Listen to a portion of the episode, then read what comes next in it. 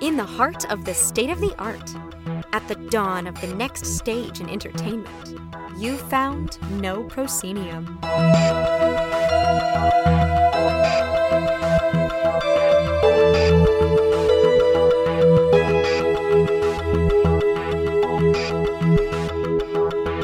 You have indeed found No Proscenium, the voice of everything immersive. I'm your host, Noah Nelson. This week we've got an incredible show for you, touching on a range of projects from across the immersive spectrum. Jonny Grant of Department Studios will be with us to talk about the newly announced Arkham Asylum, a fully realized immersive experience set inside one of the most notorious places in Gotham City, the home away from lair of Batman's Rogues Gallery. This show will debut in London next fall, and tickets are about to go on sale.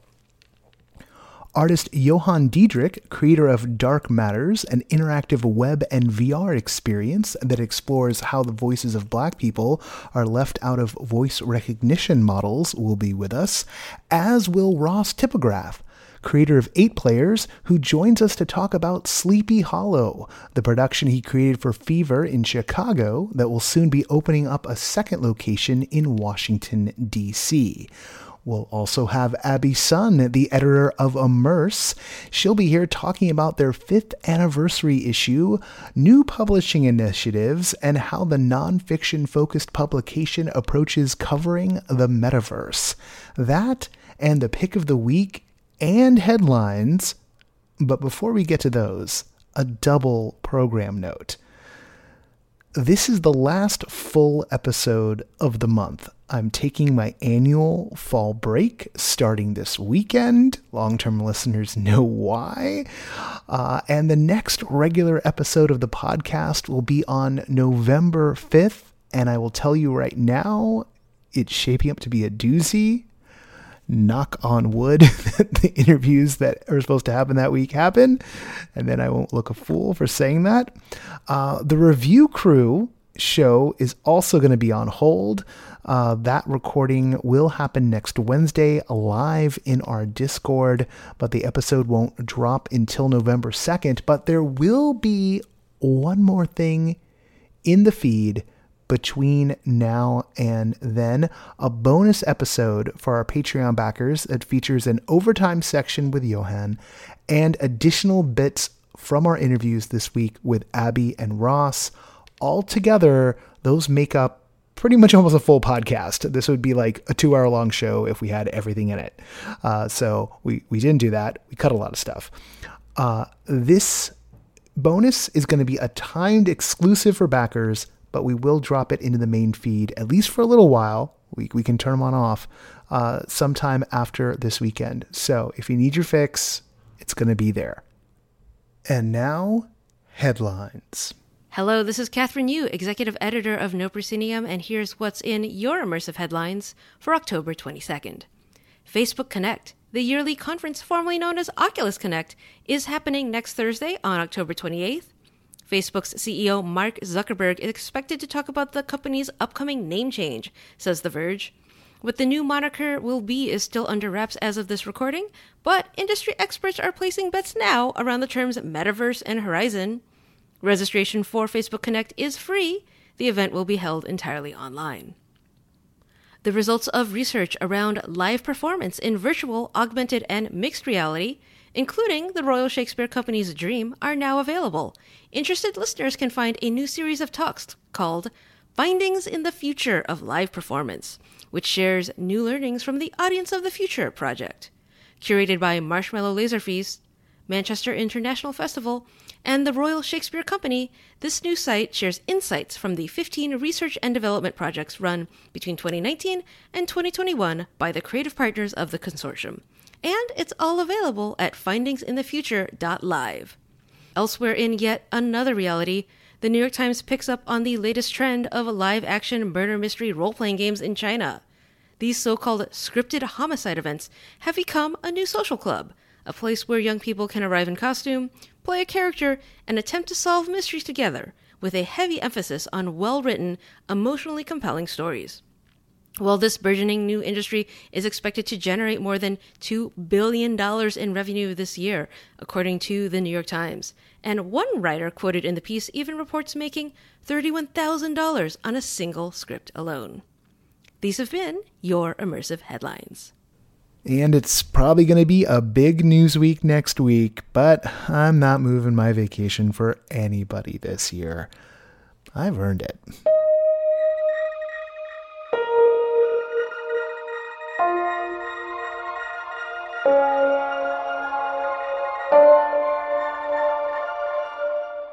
Joining us now is Johann Diedrick, the New York City based artist behind Dark Matters, an interactive web experience that dives into how voice assistants, like Alexa, regularly omit and misinterpret Black speech. Johann, thanks for joining us on the show today.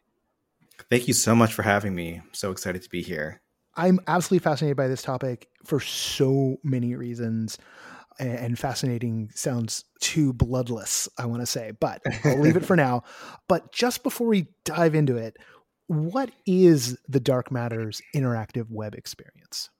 Yeah, so the Dark Matters interactive web experience is a web experience that exposes the absence of Black speech in speech data sets similar to the ones used to train voice interface systems like Siri, Alexa, and Google Home, and the racial bias that those systems produce in the world.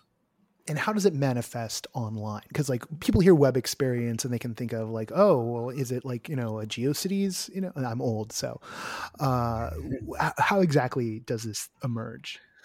Sure. So the web experience begins by placing you in the seat of as a machine learning researcher or a, you know an AI researcher who's sifting through a data set, a data set of speech uh, speech recordings.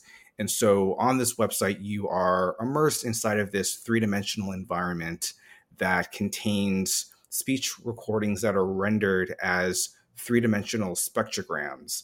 And spectrograms are these visual representation of sound information, um, essentially um, frequency energy across time inside of speech uh, recordings becomes this visual information that can be used in various different ways and capacities to understand what's going on inside of a, of a sound file. And so you basically get this this experience of diving into this data set um, it, it, becomes kind of three dimensional. Um, you get to see metadata associated with each one of the recordings, um, the age group of the person who recorded it, their self described accent, and um, the actual caption for that recording as well. And as you move through this environment, it's um, the audio is also spatialized, so you you get this really kind of immersive experience as if you were kind of floating through a data set,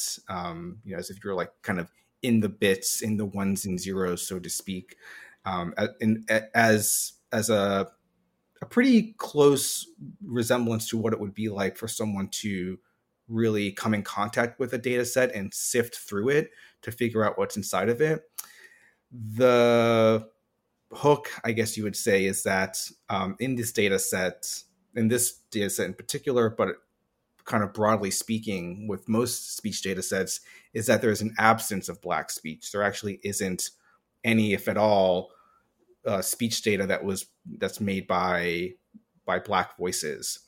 And so inside of this experience, you also encounter this absence of Black speech in the form of a Black void. And this Black void in contrast to these three dimensional spectrograms that I described earlier, which are more static and fixed, this black void is dynamic, it's elastic, it's constantly morphing and changing and evolving. And um, the audio that's attached to this black this black void is a stand-in for the black speech that isn't there and in which case it's a speculative sci-fi story that describes um, a day in the life of a black machine learning researcher who is working on a kind of voice interface system, much like Alexa, and kind of the dark comedy trials and tribulations of being a black researcher working on a system that doesn't work for his own voice and speech. And as the story and the narrative kind of unfolds, you um, you kind of get insights as to you know why these systems don't work for black speech, why black speech isn't present in the data sets, and not to reveal too much, but you get sort of this um, this response to this situation by this researcher and others that are trying to remedy, you know, as best as we can we can say that um, this situation. What led you to tackle this topic with this project in its specificity of using spatialized audio, making an interactive, navigable web interface that can also uh, people should know can also be experienced in VR uh, through through the web VR uh, access. Why approach this topic this way? There are a few reasons. I think you know I'll start with one where this project is supported through a Mozilla Foundation Creative Media Award. Um, this past year, they um, awarded eight different artists and art groups funds to create works that dealt with racial bias in AI. And when I saw the call for this work, I r- was really kind of immediately uh, reminded of my own personal experience with interfacing with these these devices and these systems, and in particular, my family's experience in using these devices and um, and their experience with it. My parents are Jamaican. They immigrated from Jamaica in the late or mid '80s, and um, they have a, a pretty heavily accented variation of English. And a few years ago, my parents got an Alexa in their homes, and I would notice this device really struggling to understand their common speech, you know, their their, their at home speech, their casual speech, and thinking about racial bias in AI and thinking about these these speech technologies, um, it also got me thinking a little bit about code switching. Mm. And code switching is this phenomenon that um, many marginalized people in the United States um, deal with people who who come from a, a background where there are maybe English is well, it's not really an English as a second language thing, but it is a way in which um, like class mobility is expressed through voice and through speech, where in one context a group of people, group of black people may speak in one particular way, use a very particular kind of vocabulary and and cadence and, and utterances for that group and that community. But then when needing to interface with the outside world, the external world, and in this case, situations or contexts where they're they could be easily profiled based on their on how they speak and we can talk about situations like talking to a police officer or speaking to a judge or a lawyer applying for a bank loan giving a presentation any kind of situation where you know a lot is at stake and maybe you know quote unquote want to put your best foot forward you'll you'll have this phenomenon code switching happening where you know a person may adopt a different kind of um, way of speech that that you know allows them to to, to self present in a way that's beneficial or at least like not as detrimental in the other case. And so these two things are were kind of sitting in my head and I wanted to explore that, thinking about, you know, we had this situation where black people in the US are code switching for white years. What I was noticing was black people in America code switching now for AI ears. Mm. And that thread between code switching for white ears and AI ears is what I started to pull at in the course of producing this work and making this work.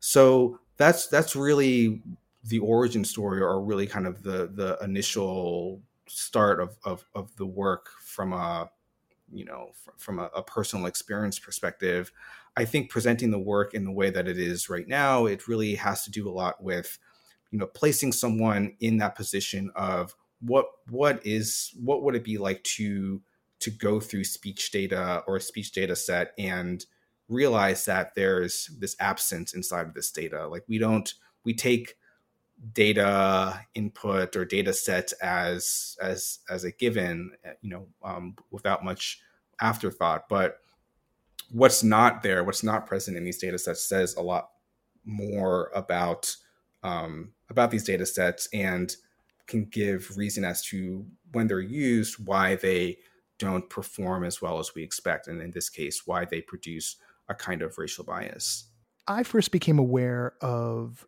some of these issues by seeing research come out of MIT around machine vision and mm-hmm. black faces and just sort of the way that the cam the webcams, you know, the the AI webcams couldn't detect an African American face. They, they, were they were mm-hmm. face blind.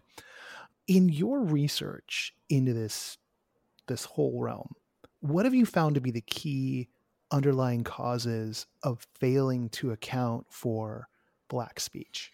There are two that come to mind in that I think, or, or you know, probably take the majority of that um, that space. One is a lack of black speech in these data sets, and these systems are really as good as the data that they're trained on, and the way in which that they output predictions or classifications are are only going to be able to um, come from the data in which that they're that they're trained with. So, without having enough black speech in these data sets, these systems are just never going to have been exposed to the kinds of um, you know speech patterns that black people use right. um, in, in order to properly recognize them. Uh, the other cause that I think is is is is, is quite um, difficult to pin down and um, is really what I'm very interested in, in, right now is is more from an algorithmic perspective. So um, in early 2020, there was a paper that came out from researchers at Stanford University who you know did a, did a real systematic breakdown as to you know why these um, devices are are don't work as well for um, for black speech and they identified for sure lack of data, but they also identified what they called, um, you know, uh, potential problems with the acoustic modeling. So, so the actual algorithms that are used in these systems to to look at speech data and to pick out things like um, like phonemes or uh, being well attuned to speech characteristics like prosody. Um, these are things that historically have not been accounted for since the beginning of the development of speech recognition systems. And this is going back to the early 20th century. This is Alexander Bell, Bell Labs. This is um, DARPA. This is just all of these, all of these kind of early classic military systems that were that were built and developed that have assumptions around speech and around speech characteristics that are important in in in, in wanting to do this kind of classification work and and then um, they kind of throw away the rest. So my hypothesis and i think it's it's really a hypothesis is that these acoustic models and these algorithms are not attending to some qualities in black speech that I believe might be the missing link or, or, or the reasons why they're not they're not looking into it. So in the case of prosody, which is defined as um, information in speech that is not localized to a specific sound segment or information that does not change the identity of speech segments. And this is thing like pitch, duration, energy, stress which anecdotally are things that I think Black speech is is a, a very core, very core element and components to Black speech.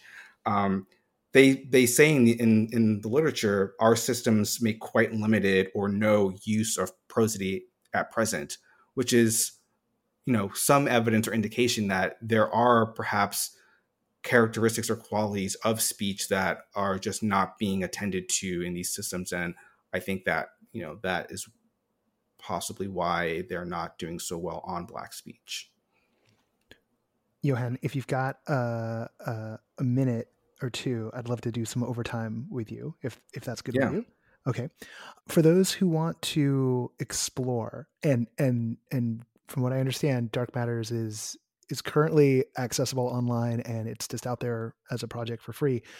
Uh, how can people find it? Sure, they can go to uh, www.darkmatters.ml, and um, as long as you can connect to that website, um, headphones are highly recommended because of the spatialized audio that's that the site's using. Um, yeah, that's it. Just go to the website, um, have some headphones if you can, and um, there are instructions that show you how to navigate, and that's all you really need to do. All right.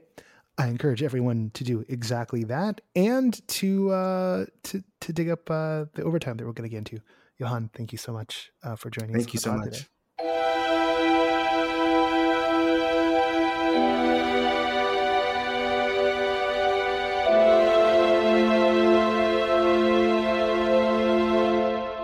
Joining us now is Jonny Grant, the Chief Creative Officer of Department Studios Inc., which has recently announced uh, that uh, they are part of the team doing Arkham Asylum in London, a full immersive show set in the infamous asylum that uh, houses Batman's Rogues Gallery. So, uh, anyone who listens to the show knows how much of a nerd I am knows that I'm a huge Star Wars nerd, may not know that I'm a giant Batman nerd. And I've been so excited that this has been brewing. And Jonny, this has been brewing for some time now, right? Talk about labor of love. No.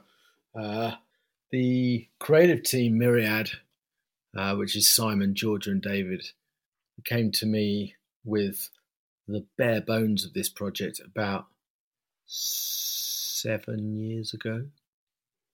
So it's it's a little bit more than brewed. If this was a cup of tea, it would be dark black with tannin floating all over the top and oily stuff. But that's how we like it in Gotham.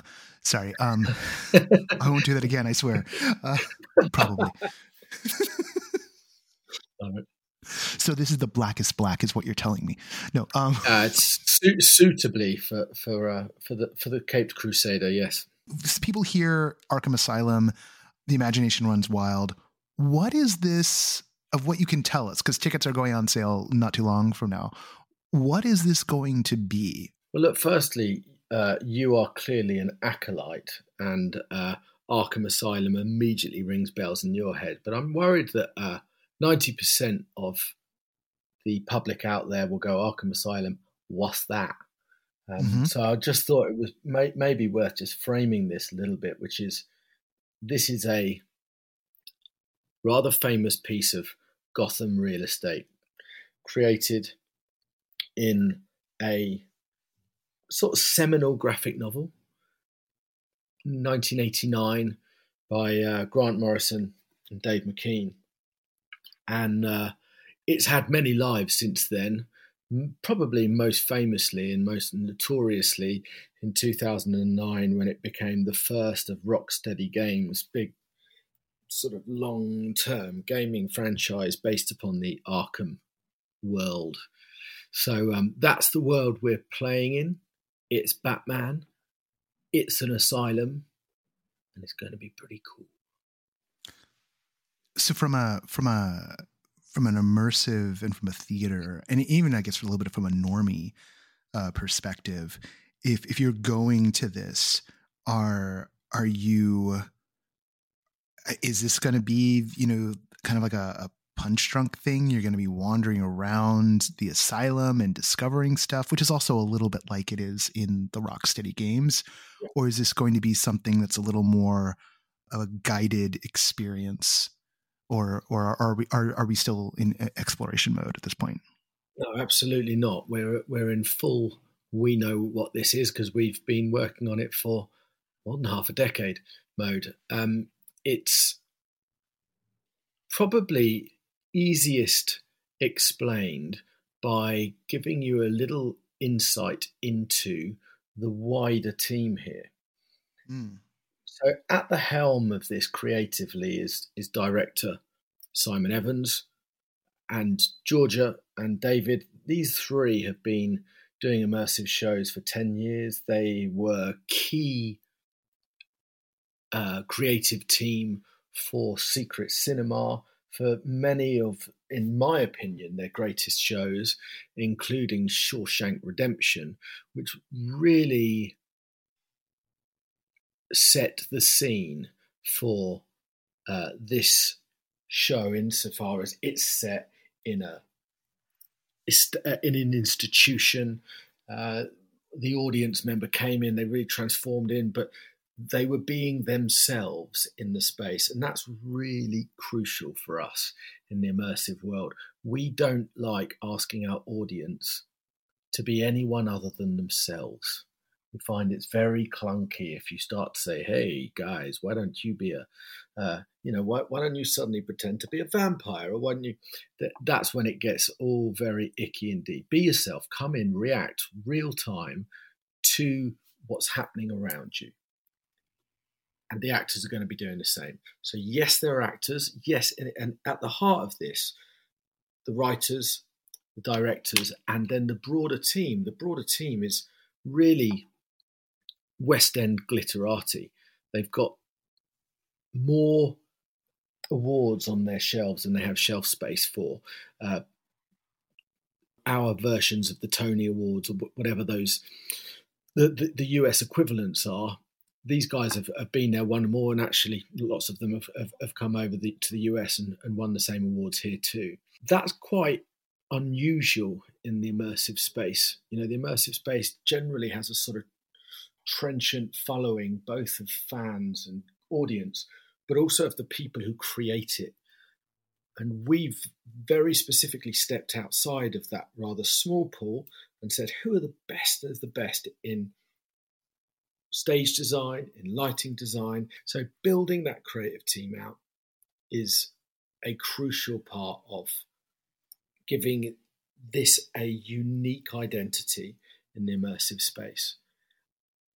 Layer onto that the fact that this project has an innovation director, Nick, who's come in with oodles of experience. He actually helped launch one of the Arkham computer games many moons ago and brings a lot of this experience through. And, his remit is to help us layer in, in very stealthy and unclunky and seamless manner, lots of technology through the experience, which I, I don't want to give away too much, but it's going to be a, a very exciting layer that not just enables a gamification of the experience, but really drives our audience to enjoy it before, after the experience, and come back and do it again in a different guise. I'm being pretty cryptic about that because I'm desperately trying not to give away too yeah. much detail stage. Yeah. Well, I forgive you for not spilling all the beans, but of course, when it comes to Batman, things are supposed to be a mystery anyway. So it's all it's all fair. it's all fair in Love and Gotham War. Um, this is without a doubt batman is one of the largest you know pieces of what hollywood loves to call intellectual property it is iconic when i first knew this was happening uh you know i was i was flabbergasted that we are you know so kind of you know early in this immersive renaissance and we already have a big, big Star Wars project and now a big, big Batman project. Like it's a lot of faith on the part of these giant IP holders that that they're exploring this space with this. Mm-hmm. Uh, and, and listen, we got to get it right. Yeah, yeah, that, it, it's a lot of pressure because like the the, yeah. the, the people own it, the fans who who in a, in a sense own it, and inviting them into a world that people have been imagining over and over again in in so many different forms because there are so many different in- incarnations you're right of, of arkham at this point from that classic GN all the way through the video games and in the cartoon. Like people have a lot of expectations. How how is the team approaching that aspect of all this, all that all those expectations? Yeah, I mean, listen, in London, I would say we have a very acute sense that we are carrying the torch and have been carrying the torch for many years for a, a, a nascent industry. What I love in London is that we do a lot of intel sharing. You know, I'm I'm, I'm good friends with many of the producers of other shows in classic theatre world. They would be looking over their shoulder, calling it competition. We don't work like that we're all very much of the mind that every great example of immersive in the marketplace helps us all long term to build a bigger and bigger and bigger audience who just want to go. They've seen that show and they loved it, so they're going to go to this one as well because they loved it. If they go to that show and they thought it was rubbish, they're not going to go to another immersive show. So it's crucial actually that, that we're all working together. So yeah, there's pressure, and there's pressure that the moment you pull out, pull out the, the the Batman franchise there is, in my mind, it's the coolest franchise in the world. It's effortlessly cool and it's been reinvented time and time again by some of the greatest creative minds in the world. Be that Tim Burton, be that Christopher Nolan, be that Jack Nicholson, be that etc. You know, we've we've seen these characters brought to life in different ways, and now it's our go. So yes, that does come with a lot of responsibility. But just going back to our creative team here, these are guys who have also created a lot of award winning theatre. And Simon, indeed, during the pandemic, decided to turn his hand to television and wrote, directed, and indeed starred in two BBC series called Staged they're great writers, and it's crucial for us at the heart of this piece is a great piece of art first and foremost. Where do we start with this story? What, how do we examine these characters, the arcs that they play? Again, not going to go into too much here, but that is our starting point. This is not a spectacle. It will be spectacular, but that is not its primary function. It's very much a storytelling challenge to us. We want to make sure that our audience have come through this experience and out the other side and have had a very, very, very satisfying experience. And, and that's a satisfying experience within a world that they love deeply, passionately. Well, Jonny, I have a grin that would make uh, the Joker nervous right about now. Jonny Grant, thank you so much for joining us on the show this week and giving us a little peek at what's going on with Arkham Asylum, setting the stage. And I know we're going to have you back uh, when there's even more to talk about. Thank you, sir. Real pleasure as always. And we can't wait to have you come and join us.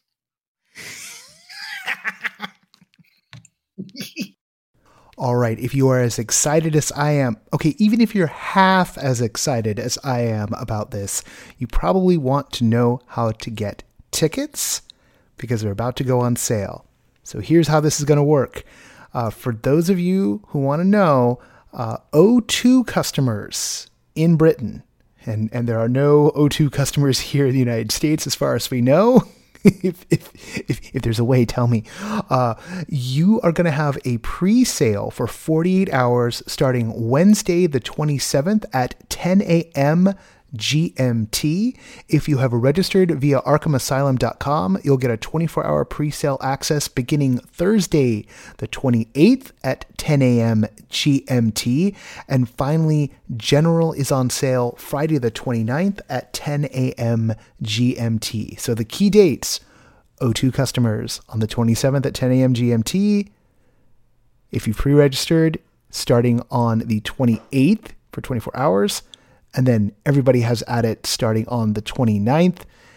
And, uh, you know, just so you know, syncing everything up so that you get your London trip figured out. Um, you know, pro- probably worth it to at least go register, if not uh, to, f- to find a way to become an O2 customer. So there you go. Uh, hey, uh, speaking of tickets and being on sale, and speaking of the department, Hamish Jenkinson who is one of Jonny's partners over at the Immersive Agency, the department, uh, is going to be one of our speakers at the next stage come this January.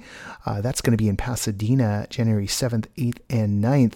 This is shaping up to be a real banger. I'm going to talk about some more of the folks we have at the end, but uh, keep an eye open for that. ExperienceTheNextStage.com. We have 70 badges on sale to the general public. And if you go to experiencethenextstage.com, you can find out how to do that there. Uh, it is a much simplified process now. The code is up and visible. Uh, if you are someone who had a badge to the 2020 here uh, Summit and Festival, and you're wondering, hey, where's my discount code? You said you were going to give me a discount code. You should have it by now. Uh, it should be in your uh, check your spam filter because we mailed that out a long time ago, uh, and there are still a lot of folks who haven't taken advantage of that. Uh, so, yeah, um, Gmail not not always our friends, uh, as we find out here every day. All right.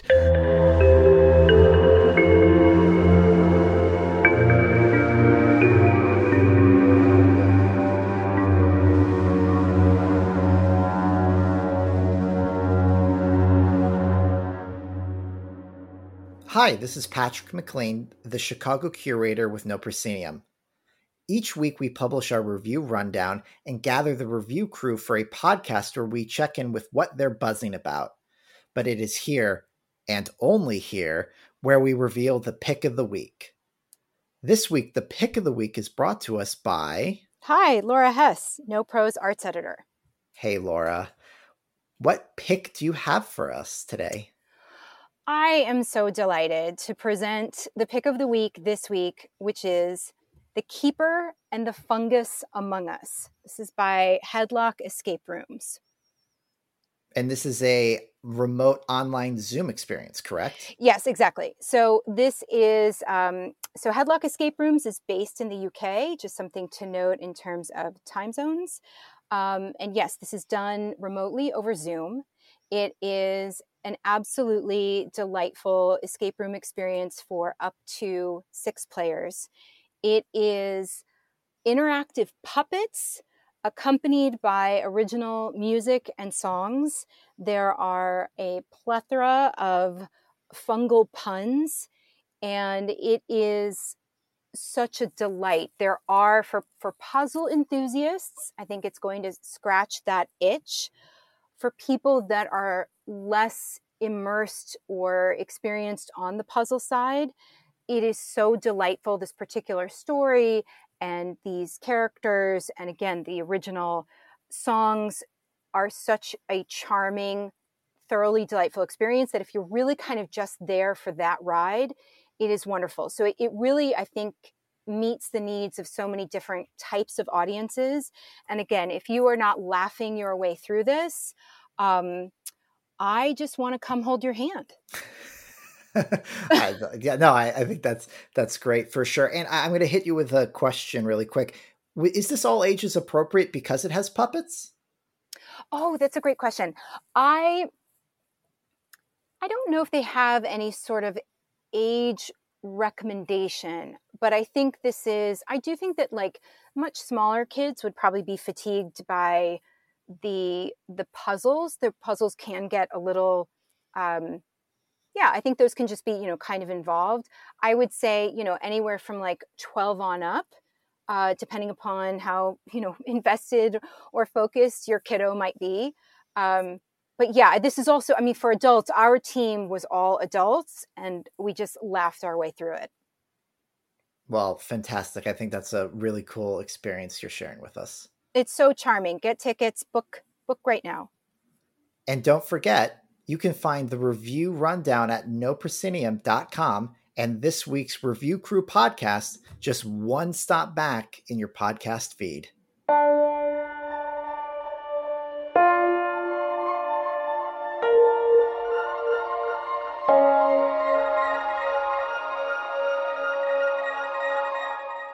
We've reached that part of the show where we like to check in with our friends from around the Immersiverse.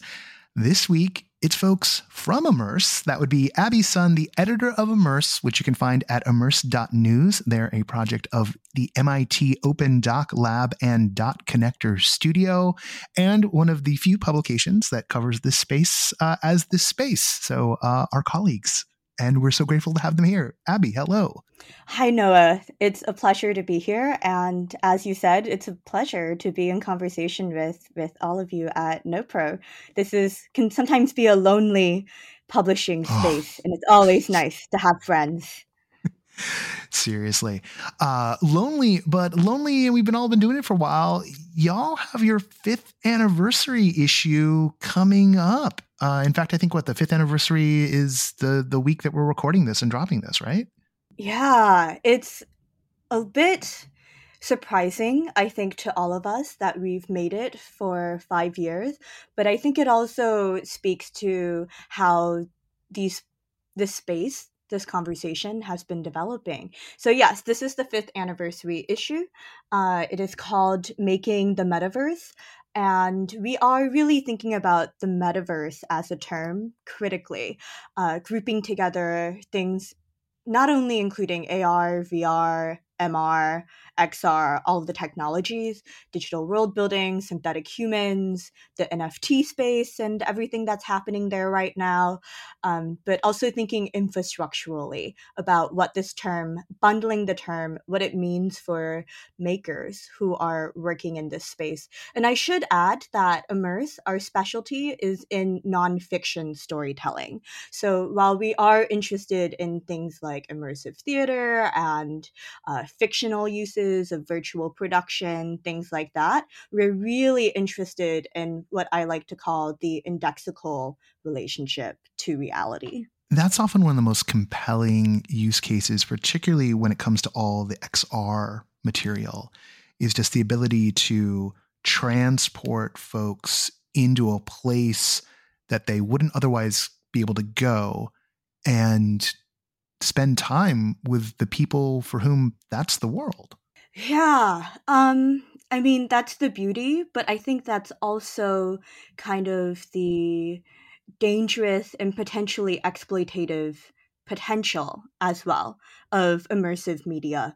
And I think that the way that immersive qualities have been used, um, I mean, for instance, we know uh, when it comes to fiction films, the immersive qualities of sound have long been used to establish place, to establish the ability to transport to a place that's very far away and may not be real, right?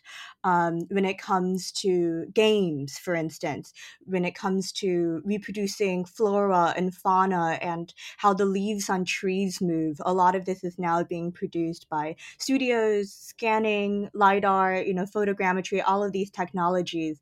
Um, and I think we are really interested in how the real gets translated and what that means. So as as you look out and, and maybe even talk a bit about this fifth anniversary issue, what are some of the big themes that are standing out to you in terms of you know what's controversial or in crisis or emerging and everyone's trying to figure out well, what do we really do with this with this concept of the metaverse because people love to throw it mm. around it's so hot right now.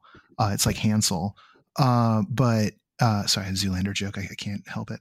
Uh, but the uh, it, it, it kind of like immersive itself. It's starting to take on that hollowness, and I think those of us who have known the term for a very long time know that it doesn't have to be hollow. Um, so yeah, what's what's what's the immerse take on this this, this uh, era of excitement around the concept? Yeah, I think that our take is a lot like our contributors, pretty multivocal and um, disparate, while remaining tethered to the actual lived experience of people around the world, the current real physical world that we occupy. And what I mean by that um, is that I think a lot of the platforms, the distribution systems, the technologies are not being developed specifically for use in nonfiction storytelling, whether that is in the journalistic space or in the documentary film space or in the art world space. And what I mean by, and this is not um, like all things as you just mentioned, this is not a new conversation in any way. I think um, kind of VR um, pioneers like Nonny de la Peña have talked before about how she has had to distribute her projects through Steam, for instance, and Steam's um, kind of reporting and uh, commenting and rating features kind of cause the potential for trolls and for malicious uh, interactions with projects that might be about um, people who are very far from us, but real life people in this case who are being used in these projects, um, whose stories are being told in these projects. So for us, for this issue, we have quite a few pieces coming up that are about the metaverse as it's currently being commercialized, being valued, being utilized in ways that are for profit, but especially within the gaming space. What happens when it's a space like Fortnite that's being used for more nonfiction performances or history lessons or walkthroughs? But this is a space in Fortnite that is designed for violence and violence mm-hmm. in gaming, for instance. Um, we also have an interview with Liz Rosenthal and Michel Reilhac, the curators of Venice VR Expanded, on, and I know you've covered this before on this podcast, but on the um, VR chat world portion of the VR Venice Expanded exhibit. But what I found really interesting was that there was a separate section created for the VR chat worlds because they were operating in a different economy and kind of um, exhibition space, circulation space, than the really enclosed world of film festivals that value premieres. But at the same time, there was an official selection in competition that was itself a VR chat world. So why do we draw these lines and how does it get conveyed to the general public? Those are the things that we are very interested in. Now, you're not just doing a fifth anniversary issue, but you're taking the opportunity of the fifth anniversary to expand Immerse's coverage. So, uh, tell us a little bit about the initiatives that are launching right now. Yeah, so as of the week of recording, we have just launched one of our two new strands. Uh, the first one being written by the film curator, writer, interviewer, and also podcast host, Pamela Cohen and she's doing basically just traditional journalism, beat reporting on things that are happening within the space, but specifically how they are affecting documentary filmmakers and artists who are making immersive work. And we're talking way beyond kind of projects that get featured at film festivals at this point. We're interested in artists who have opened their own virtual galleries and Cryptovoxels or Decentraland, things like that, and really kind of seeing how it is then that their work flows through these spaces. The next piece will be on um, dying in the metaverse and the death of projects, the death of virtual avatars, things like that. Pamela is a wonderful, inquisitive writer. We're thrilled to have her on board. And then we have a second beat which is called the Virtual Production Bulletin. That's being written by MIT Open Doc Lab graduate researcher Srushti Kamat. Uh, and she's doing biweekly interviews with people who are really pioneers. Um, both in developing and implementing virtual production in different spaces, everything from education to fiction films to um, interviews, all, all the things in between. What's the cadence going to be on on the beat reporting? Is that because like you know is it going to be a weekly column or mm. like you know a couple of times a week? How's the flow there? Yeah, so this will also be biweekly, same as our hmm, virtual mm, okay. production beat. Yeah, we think that I mean we this is a conversation that we do have internally. Um, I'm really thrilled and thankful to be working with a brilliant team of editors, other editors at Immerse. And that's our editorial collective consisting of the co founders of the publication. This includes Ingrid Kopp and Jessica Clark and Sarah Wolozin. Um, and for us, biweekly feels like enough time to sort of dig into things at a greater depth than we usually do ourselves, but also kind of frequent enough to stay at least, you know, treading head above water, so to speak, uh, as this world is moving at warp speed. Now, you've also been doing some panels and events on the festival circuit. So uh, maybe you could tell us a bit about that. Yeah. So, one of the important things about Immerse for us, and I think this is true also of no pro but also of immersive work in general, the work doesn't stop with the project itself. We talk about onboarding and offboarding, right, when it comes to projects, and about kind of the wraparound content, everything that can happen around the pieces that are being published within the magazine. Uh, and Immerse actually launched five years ago with a get together. It wasn't just um, this thing that we are publishing on Medium. So, similar to that, we are doing a series of events with film festivals that we think really have a stake not only in exhibiting and presenting this work, but also in developing new immersive nonfiction projects.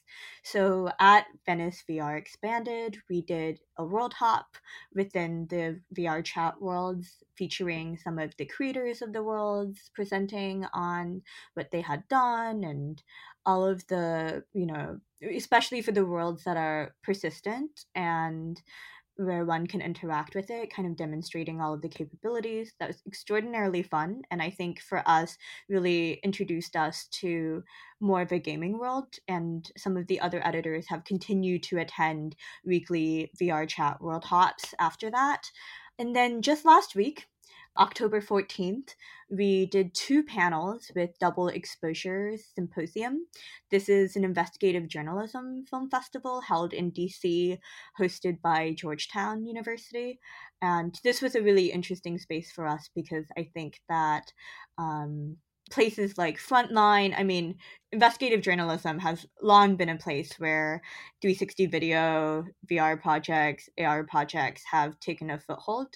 Um, but for us, we think that when it comes to more of a journalism space, the word metaverse can feel really icky right now. It can feel mm. really hollow, and people react really poorly to it.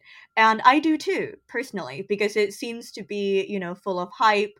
It seems to be only connected to large corporations and platforms.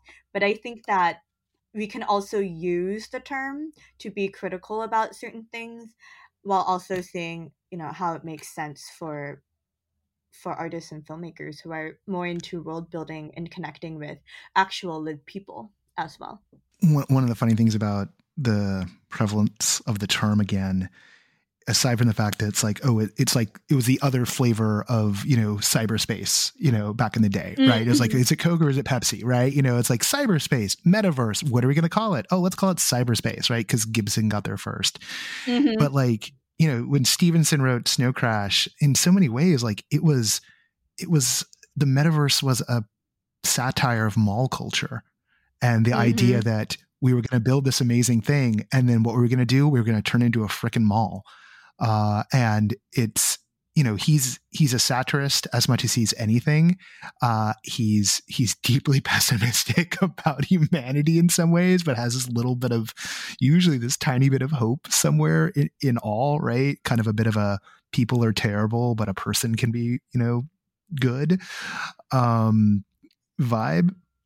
And so just to watch it get re-embraced on the one hand like i'm like oh yeah like i know what a metaverse should be. On the other hand i'm like but what are we really doing this you know are we really going there with this one? And and it looks like we are.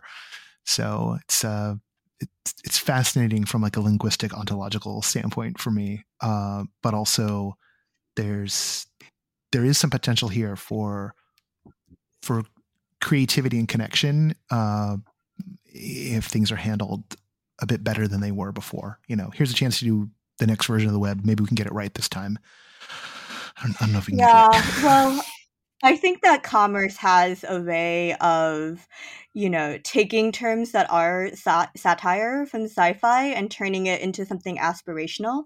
If we just look at the names of Soylent, for instance, or oh, Palantir, oh God, right? When they did that, These yeah. are, yeah, exactly. So I think that uh, on the one hand, you know, my personal feelings are of deep skepticism and of wanting to avoid this at all costs.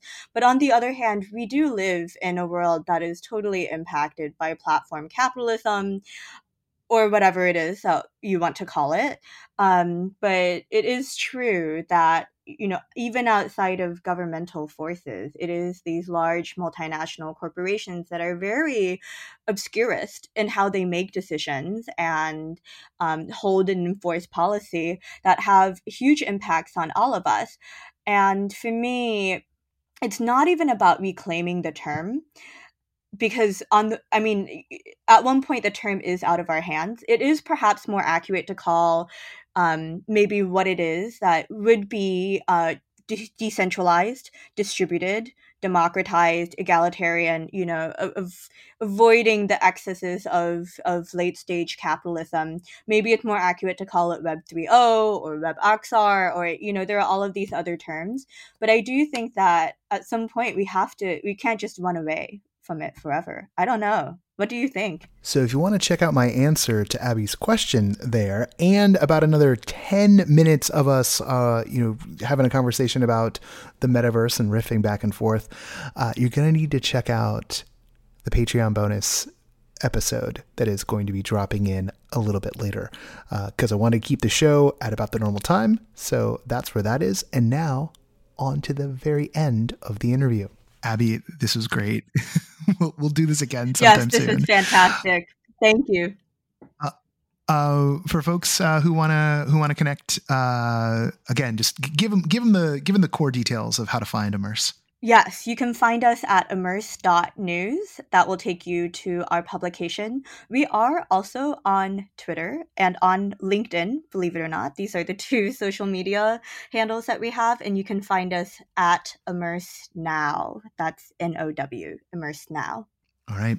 Abby, thanks for being on the show this week. It's my pleasure. Thank you so much, Noah. If you want to hear the rest of that interview, you should go to patreon.com slash no and become a backer. Just like our latest backers, Leah Davis. Hey, wait, Leah, you write for us. Uh, and Tanya Leal Soto, who is an amazing producer. Uh, and I feel really honored to have two such incredible people throwing uh, money in the hat here. This is this is how we do it. Uh, this this supports my uh, weird lifestyle, uh, by which I mean paying rent to people for housing. That's weird. Why do we do it like that?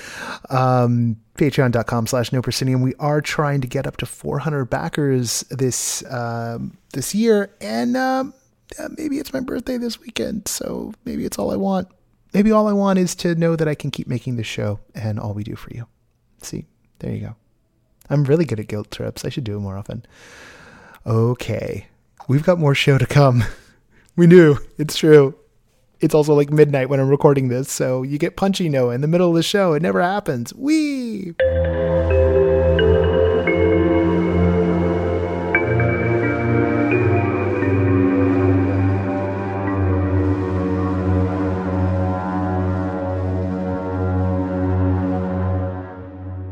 Us now is immersive creator Ross Tipograph, best known for eight players, who also works in the realm of activations, having recently done work with the latest Candyman movie. Ross, thanks for being on the show today. Thank you for having me. Thank you for having this show and having it exist, period. I appreciate it a lot. Oh, thank you. Um, you've done some work on Candyman of late, but that's not what we're here to talk about because you've got some ticketed shows uh, active in one major American city right now and soon to be in another. So, what do you got? What do you got cooking for us right now? This is true. So right now we have uh, so Sleepy Hollow is the name of the show. It used to be Sleepy Hollow Bar, but I think for marketing reasons they had to change it. That's fine. But Sleepy Hollow, it's I mean it's this ridiculous comedy that is now, as you mentioned, running in Chicago. So it's in Chicago. People can get tickets now. It's been there since September 15. There are 18 shows a week, which is a lot. So it's two casts, and that's over 1,000 audience members a week, the majority of which are sold out, which is beautiful. But for the remaining show times, I'm aware there's pretty much like an average of 10 or so tickets remaining. So, I mean, period, it's very funny. It's like, I know I'm biased, but the first six performances that I sat in on with live audiences, genuinely a lot of laughing, a lot of shock, and it's also kind of a spoof of immersive theater, which I had to do, uh, which we can talk about. And uh, you know, for fans of Sleepy Hollow, what it does is it's it's leaning into the IP of both the comedy horror of the movie and the light thrills and comedy of the short story by Washington Irving. So it's it's fun. It's basically taking on that whole universe. I wrote it, I created it. Uh, Fever bought it, and Fever is now producing it and ticketing it. So we just put it up in Chicago, and it is now going to open also in Washington, D.C. on November 18. My first time working with them, but it's very cool to do, uh, like we were just talking about, one of those drinking focused immersive experiences. It's very unusual. So, what are people going to find if they're dropping into Chicago or for the DC one? What what do they find uh, in Sleepy Hollow? What's happening is what we've taken from the original story of Sleepy Hollow is everything that you know from that world is happening. There is a horseman, there is an Ichabod Crane, there is a Van Tassel's family, there are the various supporting characters who you remember from the IP. However, we are now doing a delightful reimagining, if you will, going okay so that that stuff was happening in town. What if there were other things that were going on in this village? What if something else was happening at the exact same time that this horseman was going around murdering people terrifying the town? So what i did was i invented a bar. So basically the citizens of sleepy hollow you know the peasants all the house servants have banded together and said okay there is this horrific thing going on. There's this massacre happening in town. Everyone's terrified blood is being strewn, heads are rolling, everything you expect. Why don't we, house servants, band together to try and make people happy again? It's a very simple story of a bunch of people in a tavern in the town of Sleepy Hollow who are trying to raise some spirits, literally and literally, both in the ghost sense and the drink sense. So, what you walk in and you are at this tavern, you're at this bar in the middle of the Sleepy Hollow that you know. It's seventeen ninety nine. It's around Halloween time, just for fun. The horseman, you know, there's been about three murders already in town, and you are coming in contact with the staff at that location. So what we're doing is it, the whole story unfolds in real time. It's 90 minutes of you becoming involved and understanding all of the characters at this Sleepy Hollow bar, their relationship to each other. So you know, you have some people who are not well off, who are making this tavern out of love, and they're very happy the audience is here. It's opening night in the story, so every every showtime the audience goes to, it's opening night of this tavern in the middle of Sleepy Hollow while the murders are happening. So everyone is stressed, but they're also delighted. They're stressed because they don't know if they're going to die tonight because there've been three murders in town, but they're delighted because you, the audience, have come to see their hard work of putting up the bar.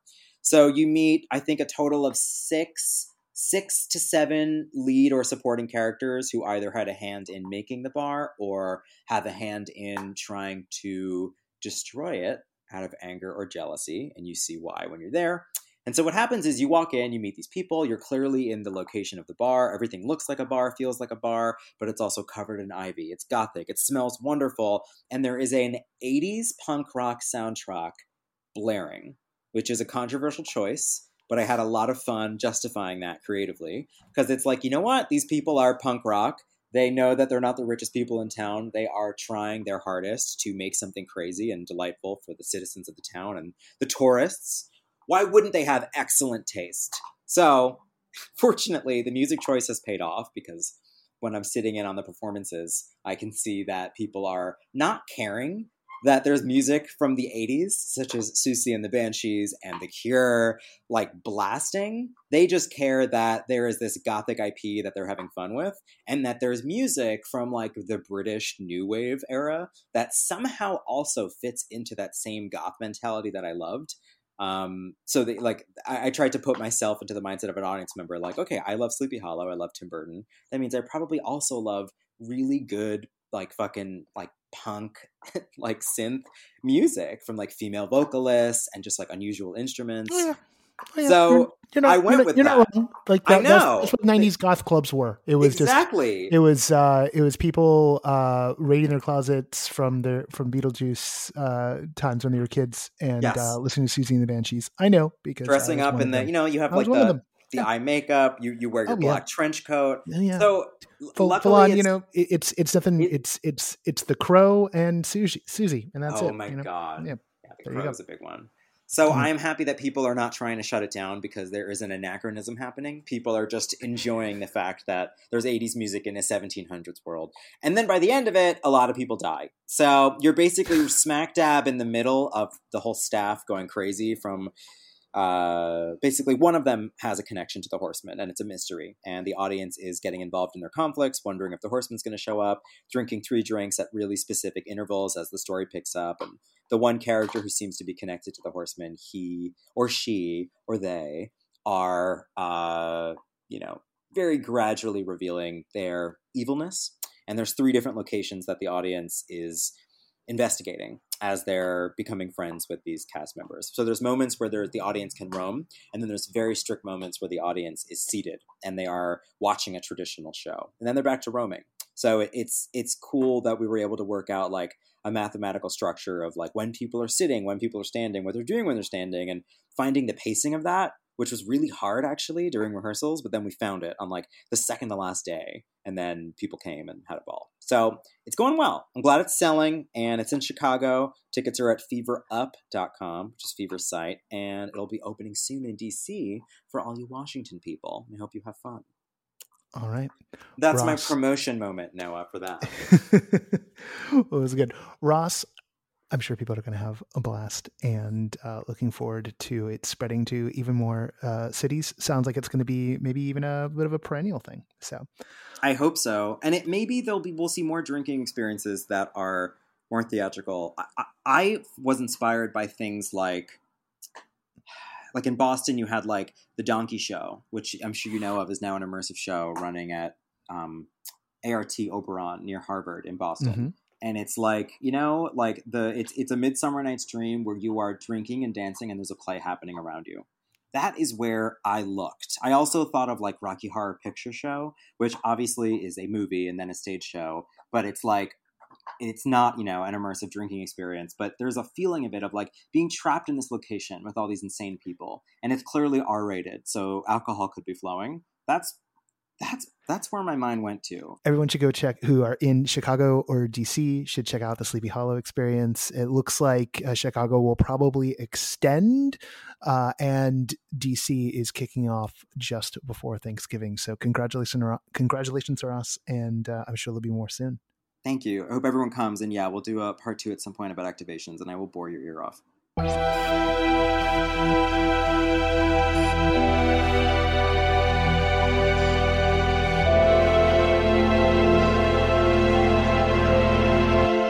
And we have now reached the end of the show. And yes, as I mentioned at the beginning of the show, there was there's actually a lot more of that interview with Ross. Uh, we riffed mightily on the whole concept of immersive drinking shows.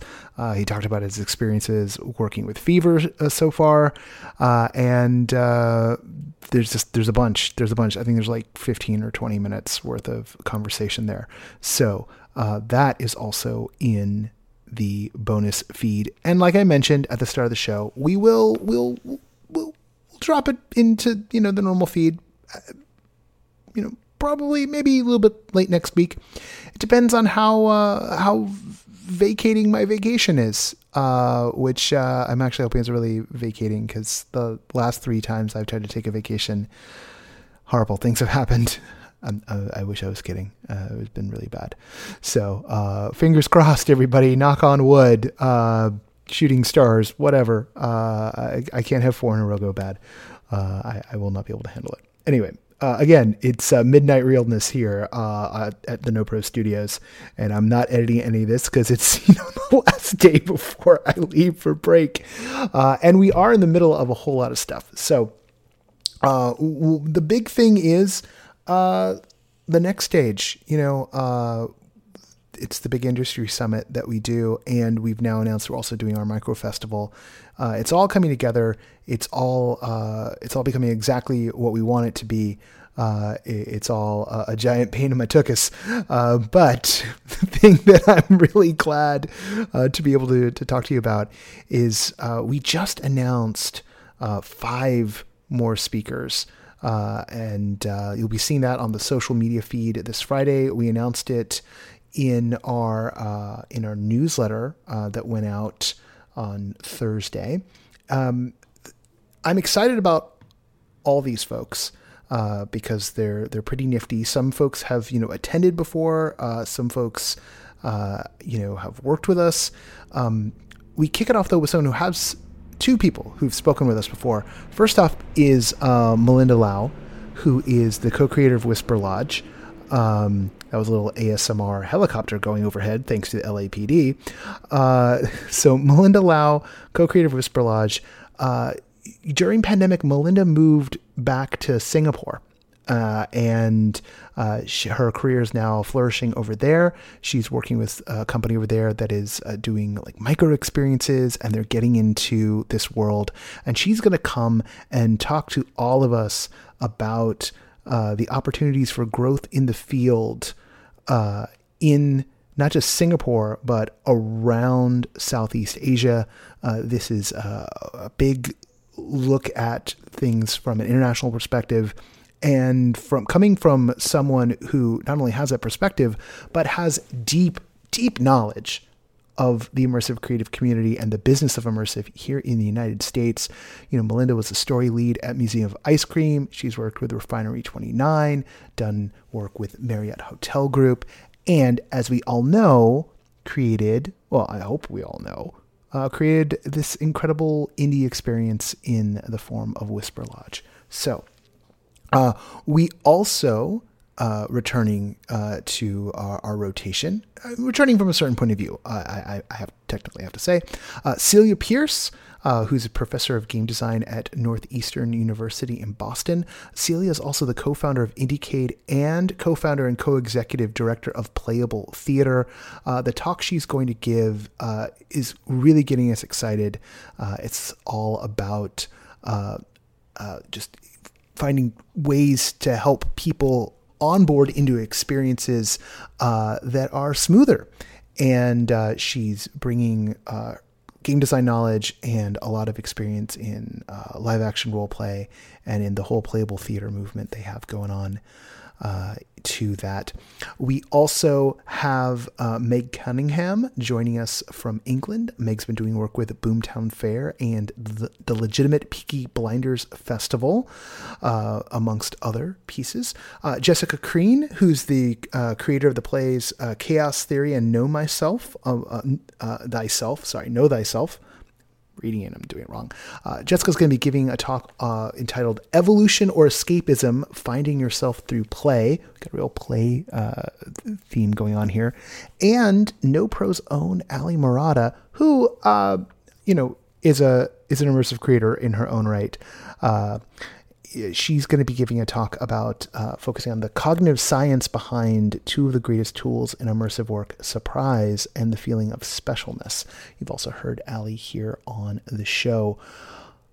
There's more programming in our back pocket, but because I'm going on vacation, you'll hear about it in November.